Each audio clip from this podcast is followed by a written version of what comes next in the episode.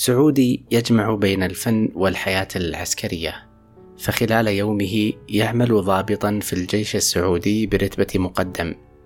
إلا أن لديه حياة أخرى فهو أيضا أحد أشهر الفنانين في منطقة الخليج العربي.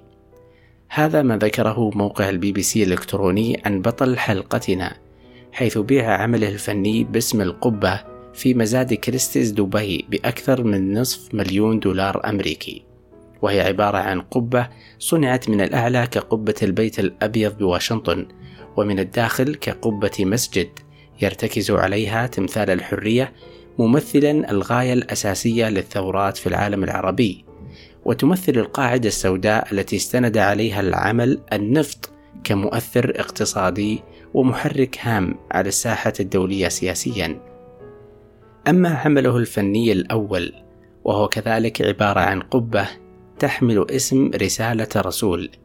بيعت في مزاد كريستيز للفنون المعاصرة بالعاصمة البريطانية لندن بما يقارب 850 ألف دولار كأغلى عمل لفنان عربي على قيد الحياة.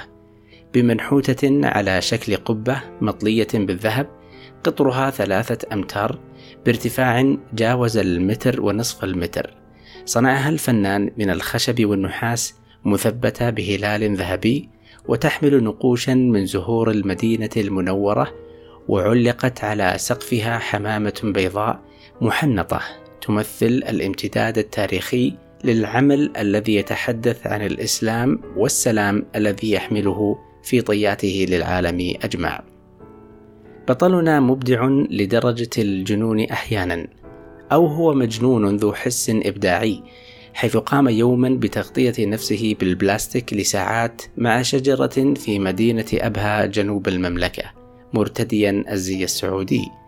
مثيرا بذلك استهجان المارة ممن رأوه في الشارع العام. فقد أشار لاحقا أنه كان يهدف بهذا العمل التعبير عن البيئة حيث كانت هناك مجموعة من الأشجار الأسترالية مزروعة لتزيين الشوارع في بعض المدن والعواصم العربية. وأدت هذه الأشجار إلى قتل ما حولها من مزروعات لعدم ملائمتها مع البيئة التي زرعت فيها.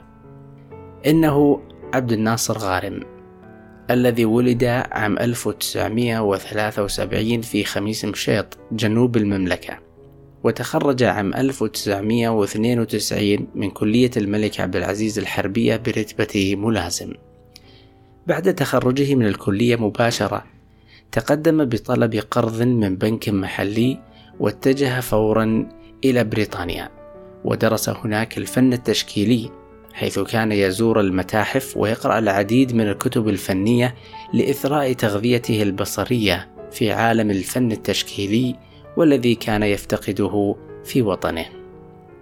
يقول عبد الناصر: كنت أخدم في الجيش وأرى العديد من الحروب التي تحدث حولي، وكانت المشكلة أنه لا توجد هناك قناة واحدة تمكنك من الحصول على المعرفة وإذا ما بحثت عن إجابات لأسئلتك فإن عائلتك قد تجيبك بإجابات وثائقية يعود تاريخها إلى 1400 سنة وتخبرك بأن ذلك هو ما يجب عليك اتباعه. جاءه الفرج مع شاشة الكمبيوتر عند ظهور الإنترنت حيث تسمر أمام الشاشة لتسع ساعات يوميا ومن خلالها زود مصادر إلهامه حيث قرأ عن الفنان التشكيلي مارسيل دوكامب وحركة دادا الثقافية. عبد الناصر مؤمن باندماج المثقف والفنان مع واقع مجتمعه وتسليط الضوء فنيا على مشاكله وهمومه، حيث ظهر ذلك جليا في عمله الفني الذي يحمل اسم الختم المطاطي حينما قام بعمل أختام ضخمة في إشارة منه إلى أن البيروقراطية تسيطر على جميع مناحي الحياة معلقا على هذا العمل بقوله عندما تولد فإنك تحتاج لختم توثيق ذلك الحدث كما هو الحال في الزواج أيضا بل إنك إذا ما طلبت إجازة فإنك تكون بحاجة لأحدهم لكي يقوم بختم ذلك الطلب لك. إن تلك الأختام تتسبب في تعطيل أحلامنا وتبديد حياتنا. قد يبدو كل ذلك متناقضا مع كونه يعمل في المجال العسكري، والذي لا يضع التغيير جزءا من مهامه واستراتيجياته بل بالعكس المؤسسة العسكرية تسعى دوما للحفاظ على استمرارية الواقع المعاش وديمومة الأمن إلا أنه يؤكد أن رؤساءه في العمل يدعمونه بشكل جيد بل يذهب أبعد من ذلك حيث يرى أن مجالي عمله يتكاملان. يرى عبد الناصر أن مهمته الرئيسية هي أن يحمي شعبه وأن يسمح لهم بالتفكير وطريقته هذه يرى أنها تؤتي ثمارها فالتغيير يجب أن يأتي من جانب الشعب.